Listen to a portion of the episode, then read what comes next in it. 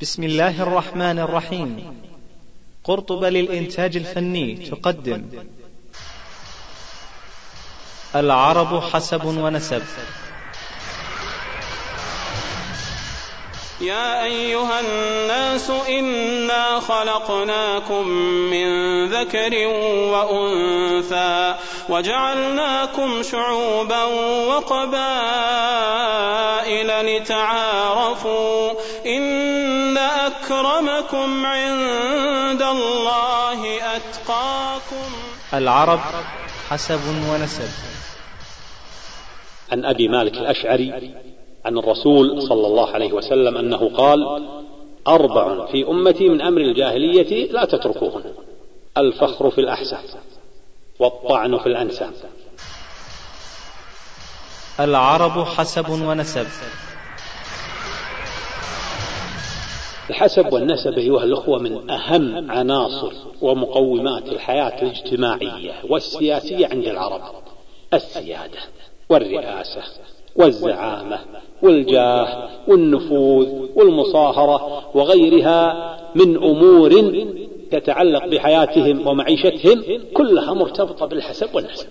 ولذلك استمعوا إلى الشاعر المتلمس عندما قال، يقول: ومن كان ذا نسب كريم ولم يكن له حسب كان اللئيم المذمم. وفي سبيل الحسب وعناصره ربما تدور بينهم منازعات خطيرة قد تتطور إلى حروب طاحنة، كما حدث مثلا في حرب داحس والغبراء وحرب البسوس ومعركة ذيقار الشهيرة. هذه كلها راح نفصل لكم إن شاء الله فيها. إعداد وتقديم الدكتور أحمد بن يوسف الدعيج. ونستمع في الشريط الثالث إلى قبائل بني عريب بن زيد بن كهلان القحطانية وشخصيات حميرية شهيرة. فمع المادة. بسم الله والحمد لله والصلاة والسلام على رسول الله وبعد. نرحب بكم أيها الأخوة في هذا الجمع الطيب المبارك، وسوف نواصل الكلام بإذن الله تعالى عن الكلام في أنساب العرب.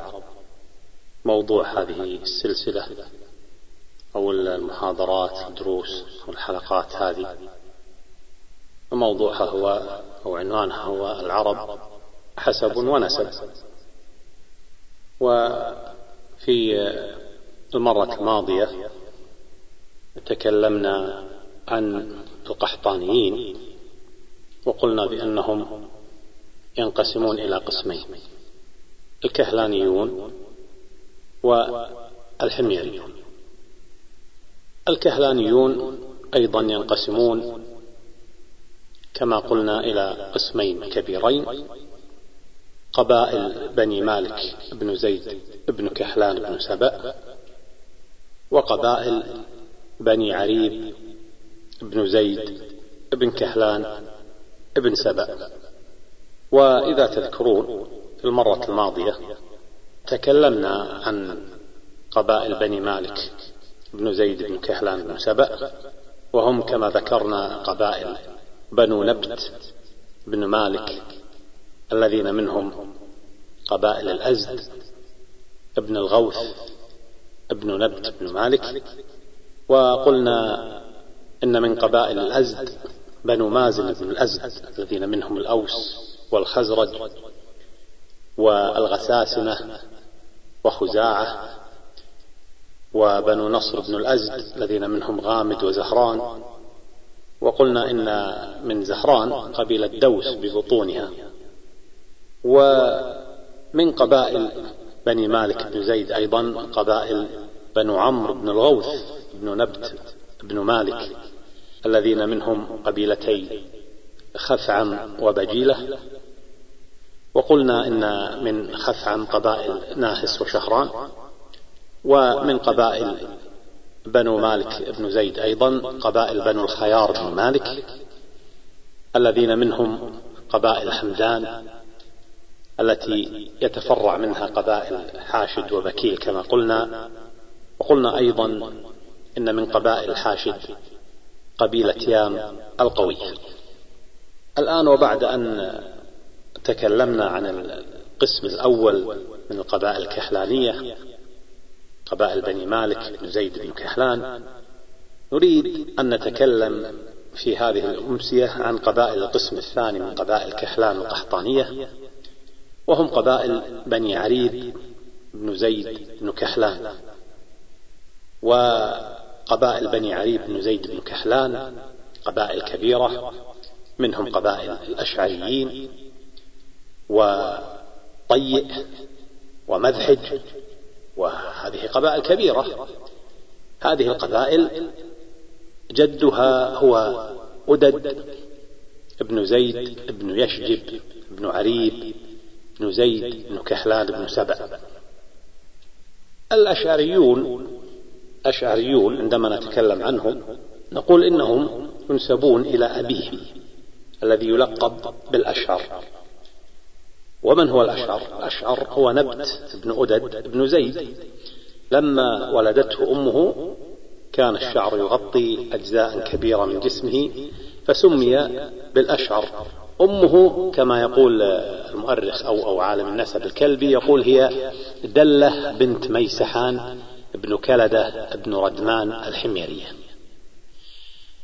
ولد للأشعر الجماهر والأتغم والأدغم والأرغم وجدة وعبد شمس وعبد الثريا. ومن الأشعريين كان الصحابي الجليل عبد الله بن قيس بن عمرو أبو موسى الأشعري رضي الله عنه. هاجر 3 هجرات كما هو معروف، ووهبه الله سبحانه وتعالى صوتا جميلا عند قراءته للقرآن، وهو من المتمكنين في القضاء. توفي رحمه الله في السنة 42 من الهجرة. ولكن عندما نأتي للكلام عن قبيلة طيئ فنحن نتكلم عن قبيلة من القبائل العربية الكبيرة والشهيرة. وطيئ هو جلهمة بن أدد بن زيد بن يشجب بن عريب، لقب بطيئ. طيئ لقبا لقب به لأنه أول من طوى الآبار أو المناهل، وكان يعمل عندما يحفر البئر. طيئ يعني ماهر في عمل الجدار الداخلي للبئر من الحجارة وذلك حتى لا يتساقط الحفر، وهو يعمل الطي الداخلي للبئر. وهذا أمر مهم جدا، وإلا سوف تنهدم البئر. وتعرفون هي من أهم عناصر الحياة بالنسبة لعرب الصحراء. وطيئ كما قلنا من قبائل العرب الكبيرة والقوية. وأولاد طيئ جميعهم أمهم عدية بنت الآمري ابن مهرة ابن حيدان ابن عمرو ابن الحافي ابن قضاعة. من هذه القبيلة الكبيرة والشهيرة برز الكثير من سادات العرب. فمن طيئ على سبيل المثال برز الثعالب، والثعالب هم 3، كل واحد منهم عم للآخر. وكل من هؤلاء الثعالب كانت له ذرية، ذريته عريقة كبيرة، وهم ثعلبة بن رومان بن جندب ابن خارجة ابن سعد ابن فطرة ابن طيب، تلاحظون في جهاز الهواء. والثاني هو ثعلبة ابن ذهل ابن رومان ابن أخي ثعلبة ابن رومان، ثم ثعلبة ابن جدعاء ابن ذهل ابن رومان ابن أخي ثعلبة ابن ذهل. ثعلبة بن جدعاء ابن ذهل ولد له تيم بن ثعلبة، وبنو تيم بن ثعلبة هم الذين يعرفون بمصابيح الظلام أو تيم المصابيح. ثم هناك بنو لأم أو بني لام، وهم من ولد عمرو بن طريف ابن عمرو ابن ثمامة ابن مالك ابن جدعاء ابن ذهل ابن رومان. وهم كثيرون، كان منهم أحد سادات العرب المشاهير أوس بن حارثة بن لأم الذي عمر كما يقولون حتى بلغ من العمر كما يقول يعني بعض المؤرخين، عمر حتى بلغ من العمر 200 عام. لا شك عمر مديد. ومن قبيلة طيء كان بنو الغوث بن طيء وبنو الغوث بن طيء، قبائل كبيرة، منهم بنو ثعل وبنو نبهان، ومن بني ثعل بنو بحتر الذين كان منهم الشاعر العباسي الكبير الشهير الوليد بن عبيد المعروف بالبحتري الذي توفي في السنة 84 بعد 200 من الهجرة.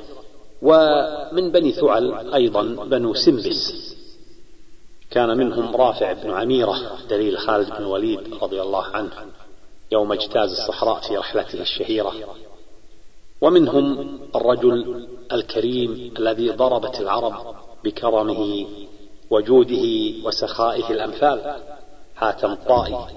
وحاتم الطائي هو حاتم بن عبد الله بن سعد بن الحشرج، ولحاتم ولد عدي بن حاتم، وعدي دخل في الإسلام وهو صحابي رضي الله عنه، ولكن ذريته انقطعت كما يقول علماء النسب، لأن ابنه طريف بن عدي قتل مع الخوارج، وإنما عقب حاتم الطائي من ولده عبد الله بن حاتم. أما بنو نبهان فهم من بني الغوث بن طيء كما قلنا، وهم من بطون قبيلة طيء الكبيرة، كان منهم الصحابي الجليل زيد الخيل بن مهلهل بن يزيد الذي سماه المصطفى صلى الله عليه وسلم زيد الخير، وكان زيد الخيل من سادات العرب وفرسانهم المعدودين، ولقد أعجب به الرسول صلى الله عليه وسلم لما رآه. ومن بني نبهان كان كعب بن الأشرف الذي كان حليفا ليهود بني قريظة، وأمه من بني النضير، وكان شاعرا يحج النبي عليه السلام الصحابة رضوان الله عليهم، وكان يحرض مشركي قريش بعد معركة بدر على المسلمين، وكان يشبب بنساء المسلمين أن يتغزل بنساء المسلمين، فأمر الرسول صلى الله عليه وسلم بقتله. ومن بني نبهان كان القشعم بن ثعلبة بن عبد الله بن حصن بن مهلهل بن عدي بن ثوب بن كنانة بن عدي بن مالك بن نابل بن نبهان. وهذا القشعم بن ثعلبة هو الذي قتل داهر ملك الهند في الفتوحات الإسلامية التي تمت في الدولة الأموية. ومن قبيلة طيء أيضا الشاعر العباسي الكبير حبيب بن أوس أبو تمام الذي توفي في السنة 31 بعد 200 من الهجرة. هذه نبذة بسيطة صغيرة جدا عن قبيلة من قبائل كبيرة، لا نستطيع كما قلنا أن نفصل كثيرا في هذه القبائل. ثم نريد الآن أن نتكلم عن مجموعة من أكبر القبائل العربية، وهم قبائل بني مالك بن أدد بن زيد بن يشجب بن عريب بن زيد بن كهلان بن سبأ.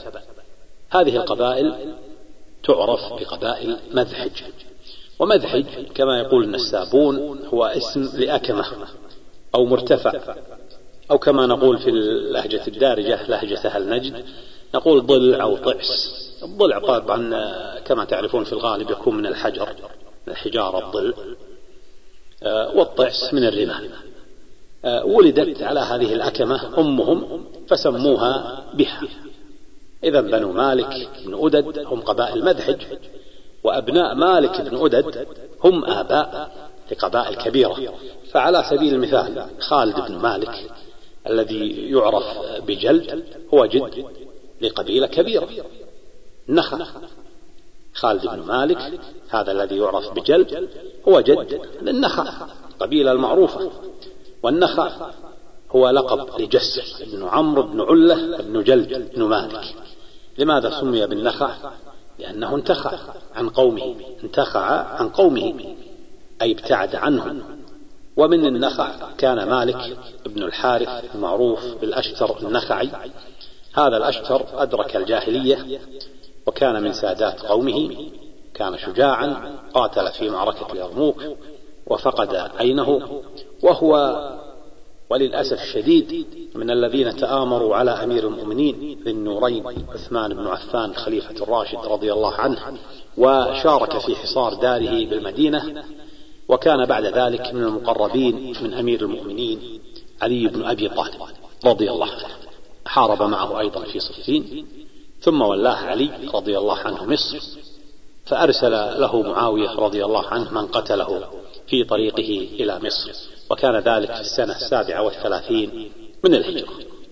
أما ابنه إبراهيم بن الأشتر فإنه من أصحاب مصعب بن الزبير، وقتل بيد جند الخليفة الأموي عبد الملك بن مروان في السنة 71 بعد الهجرة. لمالك ابن أدد ولد زيد، وهذا زيد يلقب بعنس، وهو جد لقبيلة عنس، ومن قبيلة عنس الصحابي الجليل عمار بن ياسر رضي الله عنه من السابقين في الإسلام، وهو من آل ياسر رضوان الله عليهم الذين بشرهم الرسول المصطفى عليه السلام بالجنة. عمار رضي الله عنه قاتل في صف علي بن أبي طالب رضوان الله عليه في صفين التي كما قلنا جرت في السنة 37 من الهجرة، وقتل بها. ومن عنس كان الأسود العنسي اسمه عبهلة بن كعب الذي ادعى النبوة، الكذاب الذي ادعى النبوة، كان كاهنا مشعوذا وخطيبا بليغا، استفحل شره واستولى على اليمن، وافتتن الناس به حتى تمكن فيروز الفارسي وهو من الأبناء، تمكن من قتله. الأبناء كما قلنا هم الذين أرسلهم كسرى لنصرة سيف بن ذيزن، وتمكنوا من طرد الأحباش، فذرية من أرسل هناك سموا بالأبناء، تزوجوا من أهل اليمن، تناسبوا معه. ومن ولد مالك ابن أدد سعد العشيرة، سعد العشيرة بن مالك سمي بذلك لأنه طال عمره حتى رأى كما يقولون من أولاده وأحفاده أكثر من 300 رجل، وكان إذا ركب معهم وقالوا له من هؤلاء قال عشيرتي، ولم يقل ولدي خشية عليهم من الحسد، حسد العين هنا.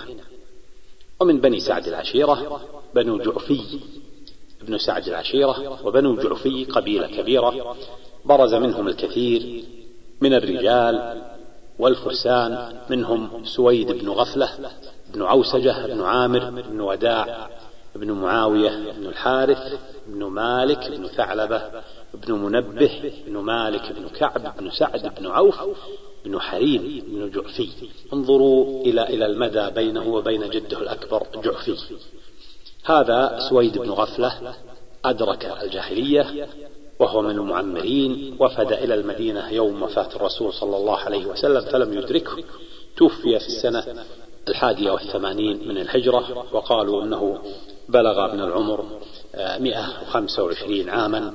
وكان سويد بن غفلة يرحمه الله فقيها، حارب مع علي رضي الله عنه أيضا في صفين.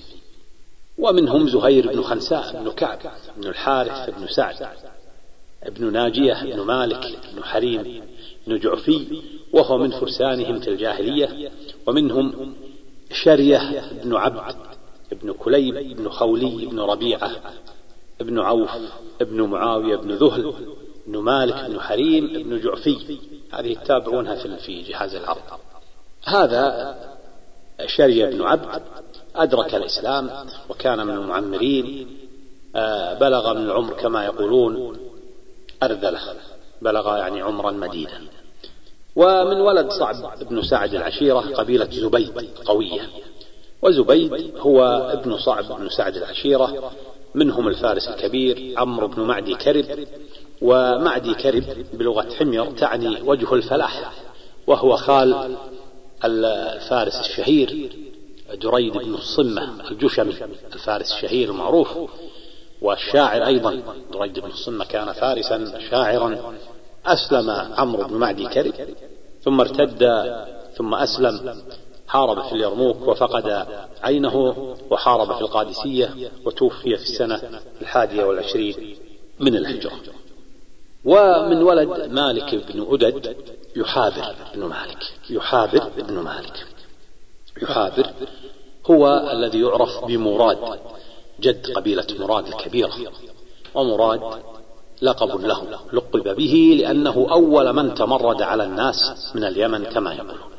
ومن مراد برز الكثير، كان هناك الكثير من الصحابة رضوان الله تعالى عليهم، وكان من ساداتهم في الجاهلية والإسلام قيس بن مكشوح المرادي الذي يقول فيه عمرو بن معدي كرب الزبيدي: أريد حياته ويريد قتلي، عذيرك من خليلك، من مراد، بيت الشعر الشهير هذا معروف. ومن مراد كان الخارجي الخبيث عبد الرحمن بن ملجم بن عمرو بن يزيد الذي قتل أمير المؤمنين علي بن أبي طالب رضي الله عنه. من قبائل مذحج كنا قلنا بنو جلد بن مالك أو جلد بن مذحج، لأن مالك بن أدد كما قلنا هو مذحج، وجلد هو خالد بن مالك بن أدد. قلنا إن منهم قبيلة النخعة، ومن بطون بني جلد قبيلة رهاء، قبيلة رهاء. ورهاء النسب لها تقول فلان رهاوي أو رهاوي، ورهاء هو ابن منبه بن حرب بن علة بن جلد. ومن بطون بني جلد أيضا قبيلة صداء، وهنا النسب لها صداوي. وبنو صداء تحالف ضدهم بنو أخيهم الستة، وهم بنو شمران وبنو منبه وبنو الحارث وبنو الغلي وبنو سنحان وبنو هفان، تحالفوا ضدهم واجتنبوهم فسموا جم. إذن قبيلة جم هم هؤلاء الستة بطون أبناء منبه بن حرب بن علة بن جلد بن مدحج. ومن بني علة بن جلد بنو الحارث بن كعب بن عمرو بن علة بن جلد. وبنو الحارث من جمرات العرب، وجمرات العرب أيها الأخوة هي القبائل التي تكتفي بنفسها فلا تدخل معها أحد، وهم بنو الحارث بن كعب وبنو ضبة بن أد بن طابخة وبنو عبس بن بغيض بن ريث بن غطفان وبنو نمير بن عامر بن صعصعة. ومن بني الحارث بن كعب بنو عبد المدان، وهم من أكبر البيوتات العربية وأعرقها. وعبد المدان هذا هو عمرو بن الديان، والديان هو يزيد بن قطن بن زياد ابن الحارث ابن مالك ابن كعب ابن الحارث ابن كعب. وكما هو معروف بنو الديان هم أخوال الخليفة العباسي الأول، أخوال لأبي العباس السفاح أول خلفاء العباسيين. يقول فيهم الشاعر يصف مجدهم فيقول: ولو أني بليت بهاشمي خؤولته بنو عبد المدان، لهان علي ما ألقى، ولكن تعالوا فانظروا بمن ابتلاني. يستشهد بهم يعني بعزهم. أمية بن أبي الصلت الشاعر والحكيم الجاهلي المعروف قال فيهم: ولقد رأيت الفاعلين وفعلهم فرأيت أكرمهم، بني الديان البر يلبك بالشهاد طعامهم، لا ما يعللنا بنو جدعان. هذه القصة أو مناسبة هذه الأبيات إن شاء الله نذكرها عند الكلام عن قريش لما نتكلم عن عبد الله بن جدعان. أيضا من بني الحارث بن كعب بنو عقدة، وعقدة أمهم نسبوا إليها، وهم أبناء مويلك بن كعب بن الحارث بن كعب. إذن هذه أيها الأخوة قبائل بني مالك بن عدد. وسوف نتكلم الآن عن قبائل بني مرة بن عدد. فنقول ولد لمرة بن عدد بن زيد بن يشجب بن عريب بن زيد بن كحلان بن سبأ، ولد له رهم بن مرة. ومن بني رهم الأفعى بن الأفعى الجرهمي، الأفعى بن الأفعى الجرهمي الذي كان العرب يتحاكمون عنده، يذهبون له باليمن يتحاكمون عنده، يقيم في نجران، وهو الذي ذهب إليه في اليمن أولاد نزار بن معد بن عدنان في القصة المعروفة. ذهبوا له أولاد نزار الأربعة، مضر وربيعة وأنمار وأياد، ذهبوا إليه يتحاكمون لما اختلفوا في كيفية قسمة ميراث أبيهم نزار بن معد. وبنو رهم بن مرة انقرضوا، لم تبقى كما يقول النسابون منهم باقي. لمر بن عدد من الأولاد أيضا الحارث بن مرة الذي ولد له عدي ومالك بن الحارث بن مرة. ومن بني مالك بن الحارث بن مرة قبيلة خولان، وخولان هو فكر بن عمرو بن مالك بن الحارث، وكذلك قبيلة المعافر، وهم من ولد يعفر بن مالك بن الحارث. ولد لخولان حبيب وعمرو والأصهر وقيس ونبت وكعب وسعد وبكر. وولد لحبيب بن خولان جباب وحرف ونابت، وولد لسعد بن خولان عبد الله وربيعة وعريس وغيلان وسعد بن خولان. ربما نتكلم في الكلام عن تاريخ السياسي للقبائل المعاصرة نقول لكم من هو سعد بن خولان. وولد لبكر بن خولان سعد ورحب، وولد لعمرو بن خولان أمين ونصر ومنكر. ومن قبيلة خولان، هذه القبيلة القوية، برز العديد من الرجال في الإسلام، كان منهم أبو مسلم الخولاني عبد الله بن ثوب الرجل الصالح، وهو من كبار التابعين، أدرك الجاهلية ولكنه لم يرى المصطفى صلى الله عليه وسلم. وتوفي أبو مسلم الخولاني في السنة 62 من الهجرة.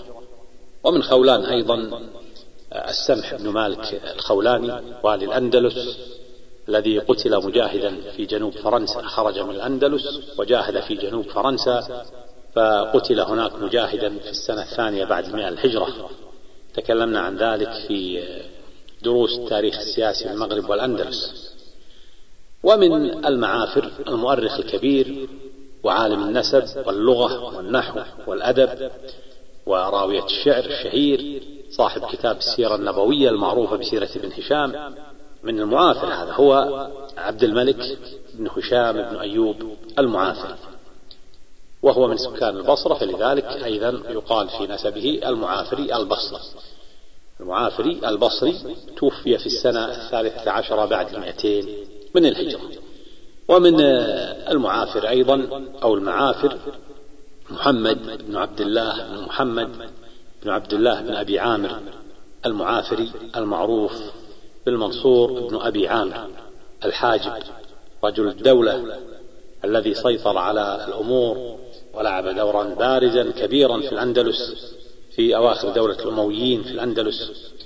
توفي في السنة 92 بعد 300 من الهجرة. عدي بن الحارث ابن مرة كان جدا لقبائل عربية كبيرة. عدي جد لقبائل عربية كبيرة، عدي بن الحارث بن مرة. وبنو عدي بن الحارث هم الحارث بن عدي وهو جد قبيلة عاملة، وعمر بن عدي جد قبيلة جذام، ومالك بن عدي جد قبيلة لخم، ثم عفير بن عدي جد قبيلة كندة. وأبناء عدي أمهم رقاش بنت حمدان. بنو عاملة سموا باسم أمهم عاملة القضائية امرأة الحارث بن عدي. ومن قبيلة عاملة كان عدي بن الرقاع العاملي، وهو من شعراء الدولة الأموية، عاصر جرير والفرزدق، وتوفي في السنة 95 بعد الهجرة. ومن قبيلة جذام روح بن زنباع الجذامي وعلى الأردن، وهو من رجال الخليفة الأموي عبد الملك بن مروان. توفي ابن زنباع في السنة 82 بعد الهجرة. أما لخم فهي قبيلة الملوك المناذرة، ملوك العرب في الحيرة بالعراق، كانوا حلفاء الأكاسر ملوك الفرس، وهم من ذرية عمرو بن عدي بن نصر بن ربيعة بن عمرو بن الحارث بن سعود بن مالك بن عمم بن نمارة بن لخلخ.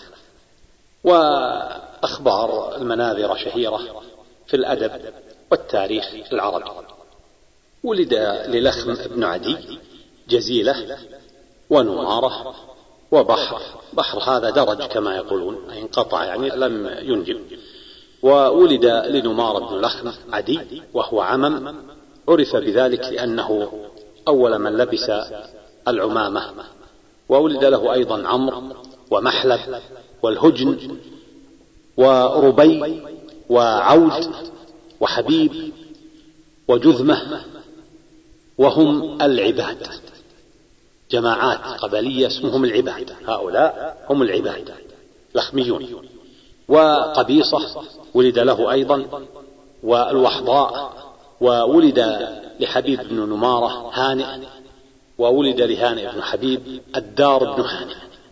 الدار بن هانئ هذا كان يعني جد لقبيلة شهيرة، قبيلة الدار، كان منهم الصحابي الجليل تميم الداري، وهو تميم بن أوس بن خارجة بن حارثة بن سود بن جذيمة بن دراع بن عدي بن الدار.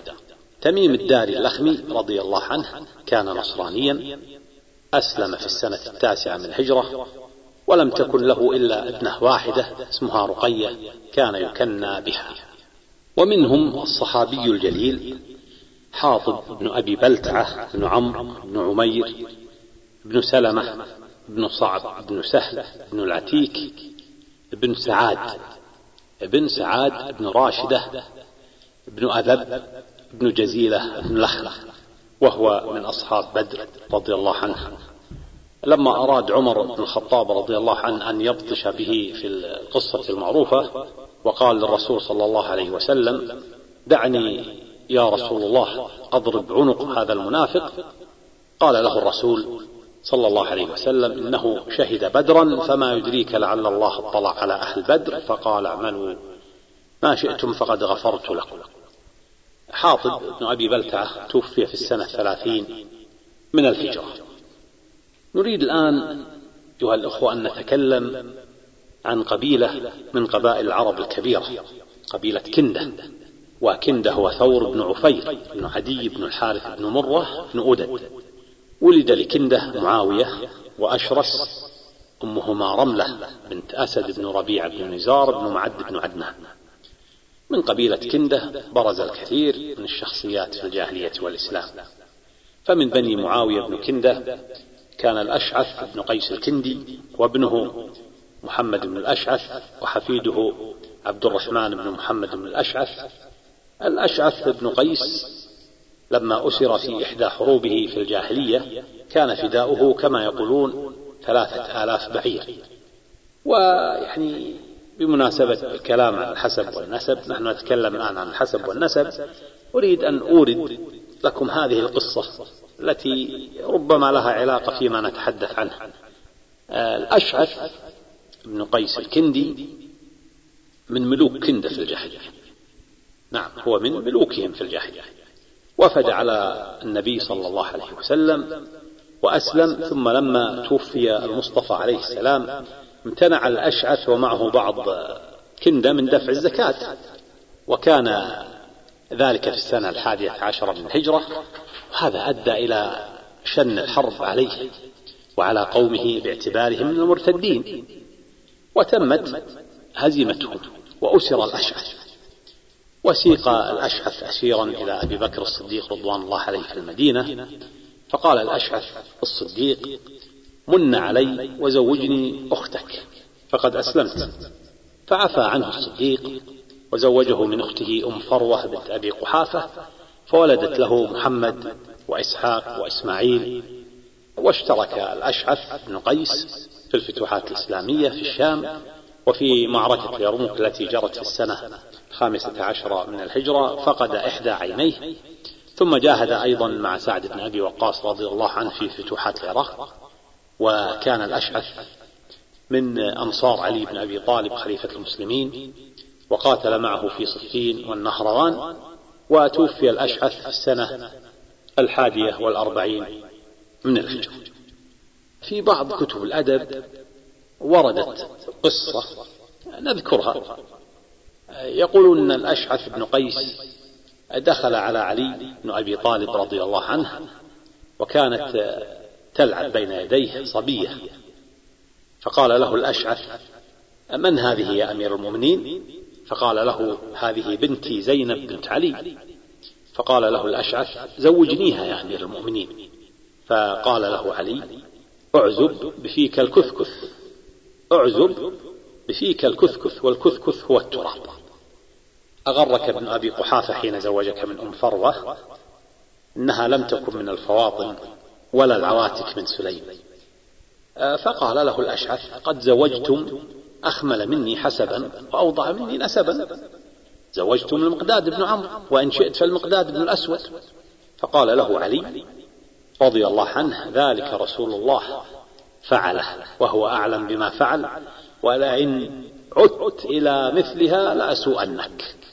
هي هذه القصة. الصحابي الجليل المقداد بن الأسود أو المقداد بن عمرو رضي الله عنه هو من بني بهراء بن عمرو بن الحارث بن قضاعة، تزوج من ضباعة بنت الزبير بن عبد المطلب ابنة عم المصطفى صلى الله عليه وسلم. المقداد بن الأسود عندما نتكلم كما قلنا في المقياس القبلي، مقياس القبلية العربية في الجاهلية، هو رجل من عامة العرب. نعم نحن لا نتكلم عن نسبه، لا بأس في نسبه، ولكنه ليس بمنزلة الأشعث بن قيس الكندي. المقداد هو بن عمرو بن ثعلبة بن مالك، وسمي بالمقداد بن الأسود نسبة للأسود بن عبد يغوث بن وهب القرشي. الأسود هو خال النبي عليه السلام، وكان المقداد حليفا للأسود. والمقداد كما يقول علماء النسب لا عقب له، توفي رحمه الله في السنة 33 من الهجرة.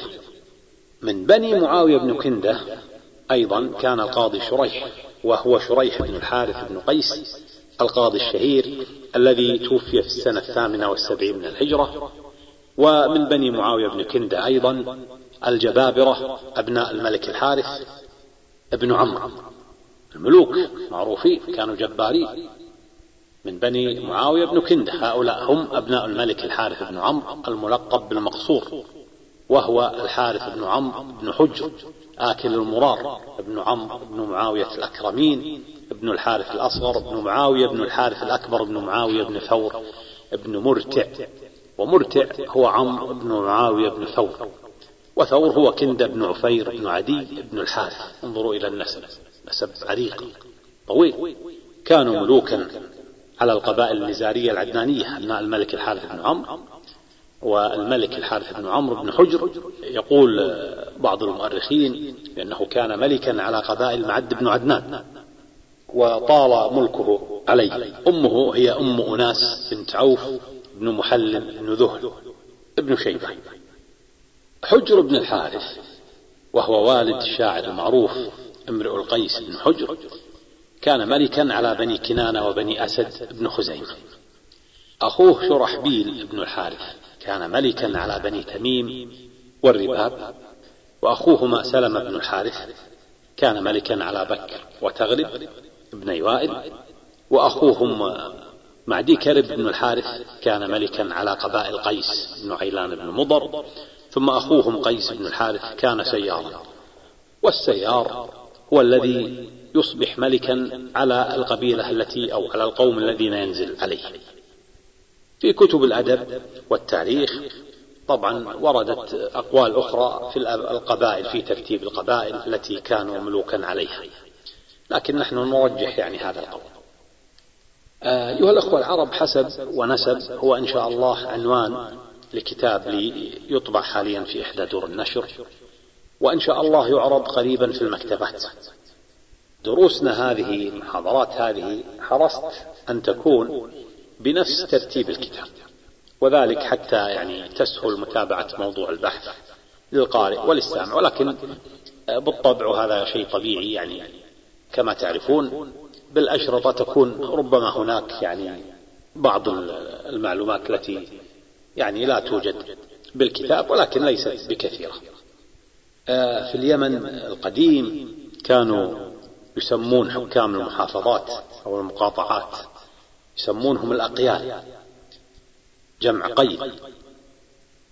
وإذا تمكن القيل من حكم اليمن من دون حضرموت والشحر فهو من الأذواء، والأذواء هم الذين يسبق اسمهم كلمة ذو، مثل ذو رعين وذو نواس وذو الكلاع ذو يزن. هؤلاء الأذواء أكثر أو أكبر منزلة من الأقيال.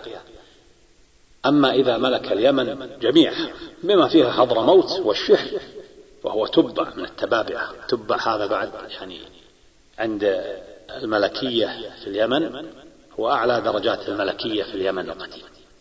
حكم اليمن وملكها العديد من الملوك التبابعة، تبابعة من حمير، تبابعة من بني حمير بن سبأ بن يشجب بن يعرب بن قحطان.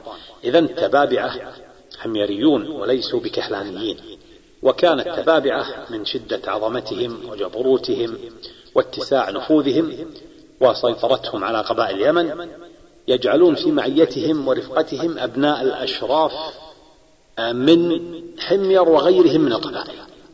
ومن ضمن من كان في معيتهم في ذلك الوقت سيد كندة عمرو بن حجر الكندي، وهو عمرو كما قلنا ابن حجر الملقب بآكل المرار، والمرار هو الحنظل أو الشري كما نسميه عندنا في لهجتنا.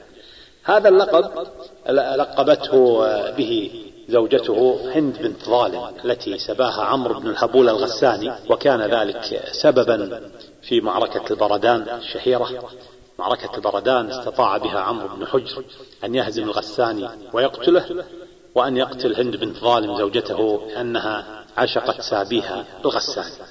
وحجر هو ابن عمرو بن معاوية بن الحارث بن معاوية بن الحارث بن معاوية بن ثور بن مرتع بن معاوية بن كندة. إذن عمرو بن حجر كان في معية حسان بن تبع ملك اليمن، وكان عمرو بن حجر من المقربين للملك. ثم حدث أن قام بعد ذلك عمرو بن تبع باغتيال أخي حسان واستولى على الملك، ولما تم له ذلك قام بتقريب عمرو بن حجر وزوجه من ابنة أخي حسان. لماذا؟ كان يقصد بذلك التصغير من شأن أبناء أخيه الملك السابق. هذا الأمر جعل الحميريون يغضبون من هذا الفعل الأثيم في نظرهم، لأنهم لا يرون الكندي وهو من قبائل كحلان ندا لهم، فهم يرون أنهم أرفع منهم منزلة ومكانة، أرفع من الكحلانيين. يقول أحد المؤرخين معلقا على ذلك: كان هذا الأمر من الأحداث التي ابتلوا بها، لأنه لم يكن في ذلك الزمان أحد من العرب يجرؤ على التفكير، مجرد تفكير في مصاهرة بيت الملك هذا التبابعة. لعمرو بن حجر الكندي ولد له من ابنة حسان بن تبع الحميري، ولد له ولده الحارث بن عمرو. ثم بعد ذلك، وفي أحداث أيضا يطول شرحها، تمكن تبع بن حسان بن تبع من استعادة ملك أبيه، وكان تبع بن حسان ملكا قويا، جهز حملة عسكرية كبيرة وجعل على رأسها الحارث بن عمرو الكندي ابن أخته، وتوجه هذا الجيش الكبير إلى الحيرة. وتمكن الحارث بن عمرو من إلحاق الهزيمة بملك الحيرة النعمان بن امرئ القيس وقتله، ولكنه لم يتمكن من القبض على المنذر بن النعمان المعروف بالمنذر بن ماء السماء الشهير. هذا المنذر بن ماء السماء تمكن من الفرار، وماء السماء هي أمه سميت بذلك لجمالها، وسيطر الحارث بذلك على مقاليد الأمور في الحيرة. في تلك الفترة كان ملك الفرس هو قباذ بن من؟ قباذ بن فيروز بن يزدجرد بن بحرام جور. في عهد هذا الملك الفارسي ظهر مزدك هذا الخبيث، ظهر بدعوته الإباحية الفاسدة. ومزدك فارسي دعا إلى مذهب إباحي تباح فيه كل المحظورات، وتبنى ملك الفرس قباد هذا المذهب الخبيث، وعانى الناس بسبب ذلك معاناة شديدة. المنذر بن ماء السماء لم يقبل الدخول في هذا المذهب، ولكن الحارث بن عمرو الكندي تبنى هذا المذهب. ربما كان ذلك في الظاهر مصانعة للملك قباد الذي هلك بعد ذلك، فتولى الأمر من بعده ابنه كسرى وشروان الملك العادل الشهير. كسرى وشروان هذا معروف بالعدل. كسرى وشروان بادر من فوره لما تولى الملك بالقضاء على أتباع مزدك وطاردهم، وأعاد المنذر ابن النعمان ملكا على الحيرة. في أثناء ملك الحارث بن عمرو الكندي للحيرة وفد عليه زعماء القبائل النزارية، وكانت قبائل نزار بن معد بن عدنان في حروب ونزاعات فيما بينها، وطلبوا من الحارث بن عمرو أن ينصب أبنائه ملوكا عليه، فتنتهي بذلك، ظنوا أن ذلك قد ينهي هذه النزاعات المستمرة. فنفذ لهم الملك الحارث ما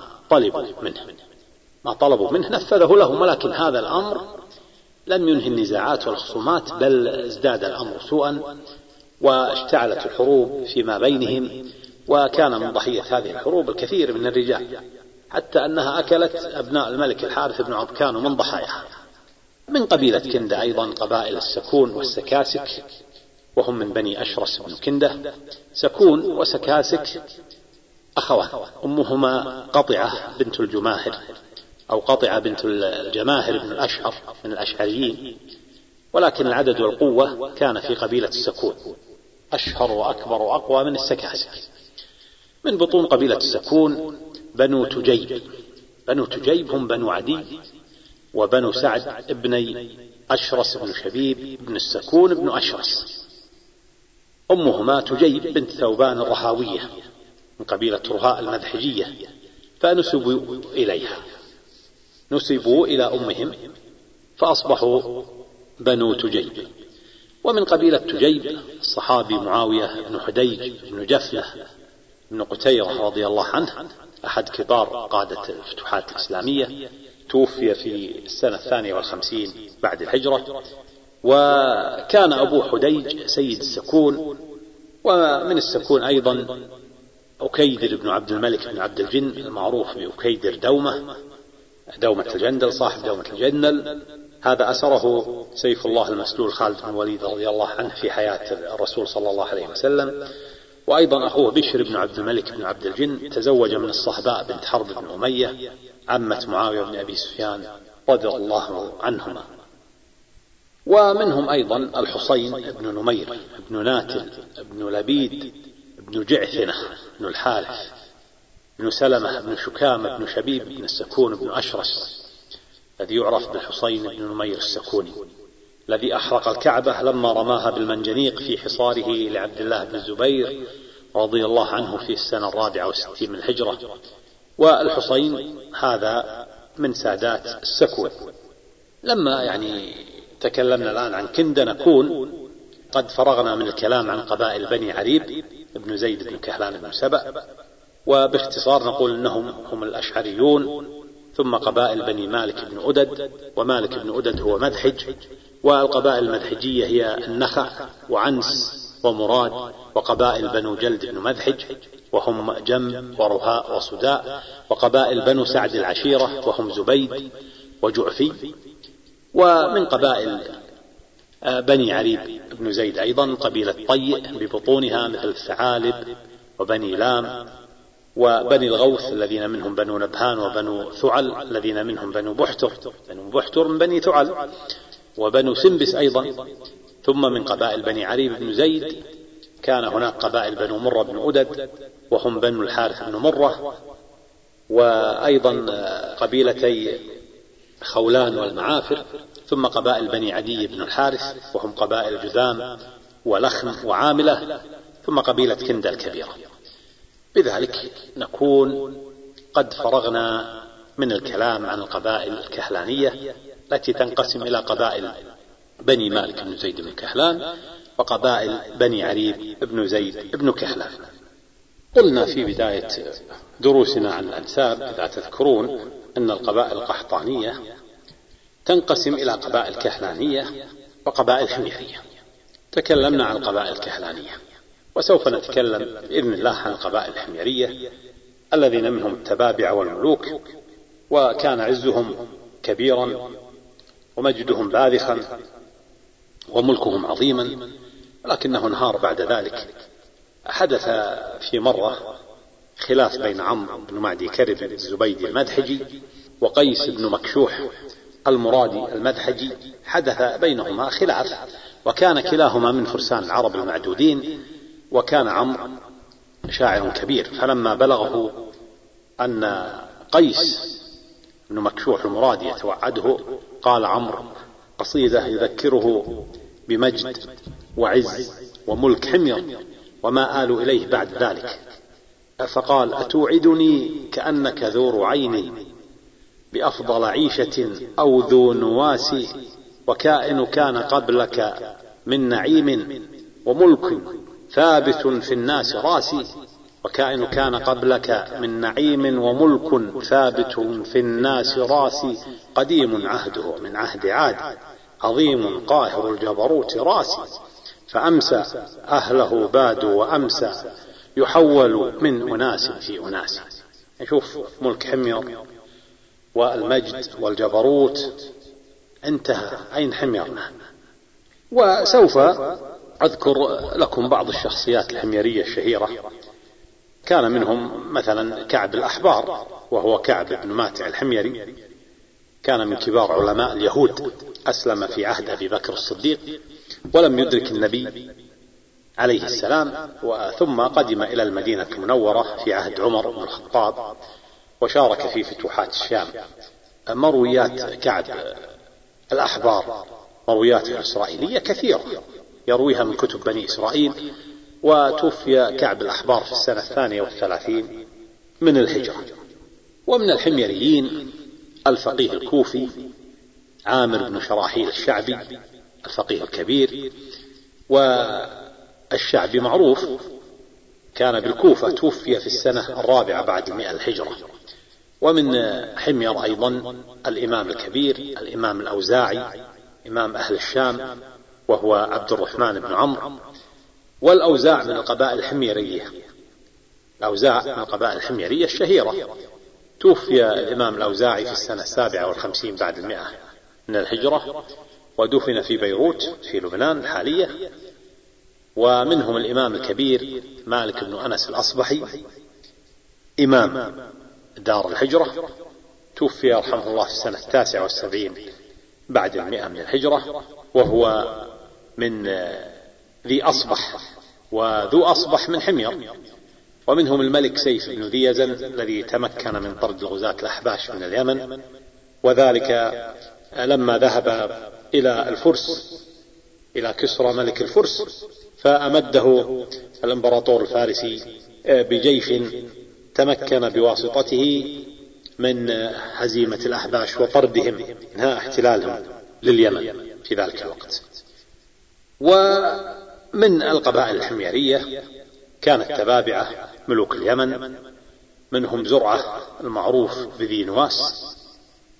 هذا ذو نواس تهود وتسمى بيوسف، وهو الذي خد الأخدود للنصارى في نجران وألقاهم في النار في القصة المعروفة لما رفضوا الدخول في اليهودية.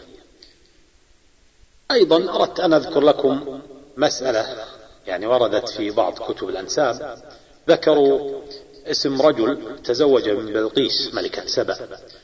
هذا الرجل الذي يقول النسابون بأنه تزوج من الملكة بلقيس اسمه سدد بن زرعة بن سبأ بن كعب بن زيد بن سهل بن عمرو بن قيس بن معاوية بن جشم بن عبد شمس بن وائل بن الغوث بن قطن بن عريب بن زهير بن أيمن بن هميسع بن حمير بن سبأ بن يشجب بن يعرب بن قحطة. هذا الرجل أبوه كما قلنا، وقلنا هو سدد بن زرعة، أبوه زرعة بن سبأ بن كعب، هو قريب لبلقيس. هذا الرجل انظروا إلى النسب بينه وبين قحطان، نسب طويل جدا. زرعة بن سبأ بن كعب أبوه. عم بلقيس هو صيفي ابن سبأ بن كعب، وصيفي ابن سبأ هذا اللي يقولون عنه عن بلقيس هو جد تبابعة ملوك اليمن. وفي رأي لبعض المؤرخين يقول بأن إخواننا المسلمين البربر في المغرب العربي، وتحديدا قبائل صنهاجة وكتامة، هم من ولد صيفي بن سبأ بن كعب الحميري. يقولون بأن إخواننا المسلمين البربر في المغرب العربي، حددوا تحديدا، قالوا قبائل صنهاجة وكتامة، قالوا هم من ولد صيفي بن سبأ بن كعب الحميري، وخاصة كما قلنا بربر صنهاجة وكتامة. بل قالوا أن صنهاجة وكتامة هما ابن السور، ولد السور بن سعيد، أبوهم هو السور بن سعيد بن جابر بن سعيد بن قيس بن صيفي، والله سبحانه وتعالى أعلم. أريد أيها الأخوة أن أتوقف هنا، لأن ما أخذناه في هذه الأمسية كما يقولون جرعة كبيرة. الكلام مثل ما تعرفون، كلام عن الأنساب متشابك ومتداخل، ولا أريد يعني أن أثقل عليكم في هذه الليلة، يكفي ما أخذناه، لأننا بإذن الله تعالى سوف نتكلم في الحلقة القادمة في المحاضرة القادمة إن شاء الله عن قضاعة، وإن شئتم قبائل قضاعة. قبائل قضاعة قبائل كبيرة كثيرة العدد، قبائل جبارة، نتكلم عنها بإذن الله في المحاضرة القادمة. وجزاكم الله خير على حسن استماعكم.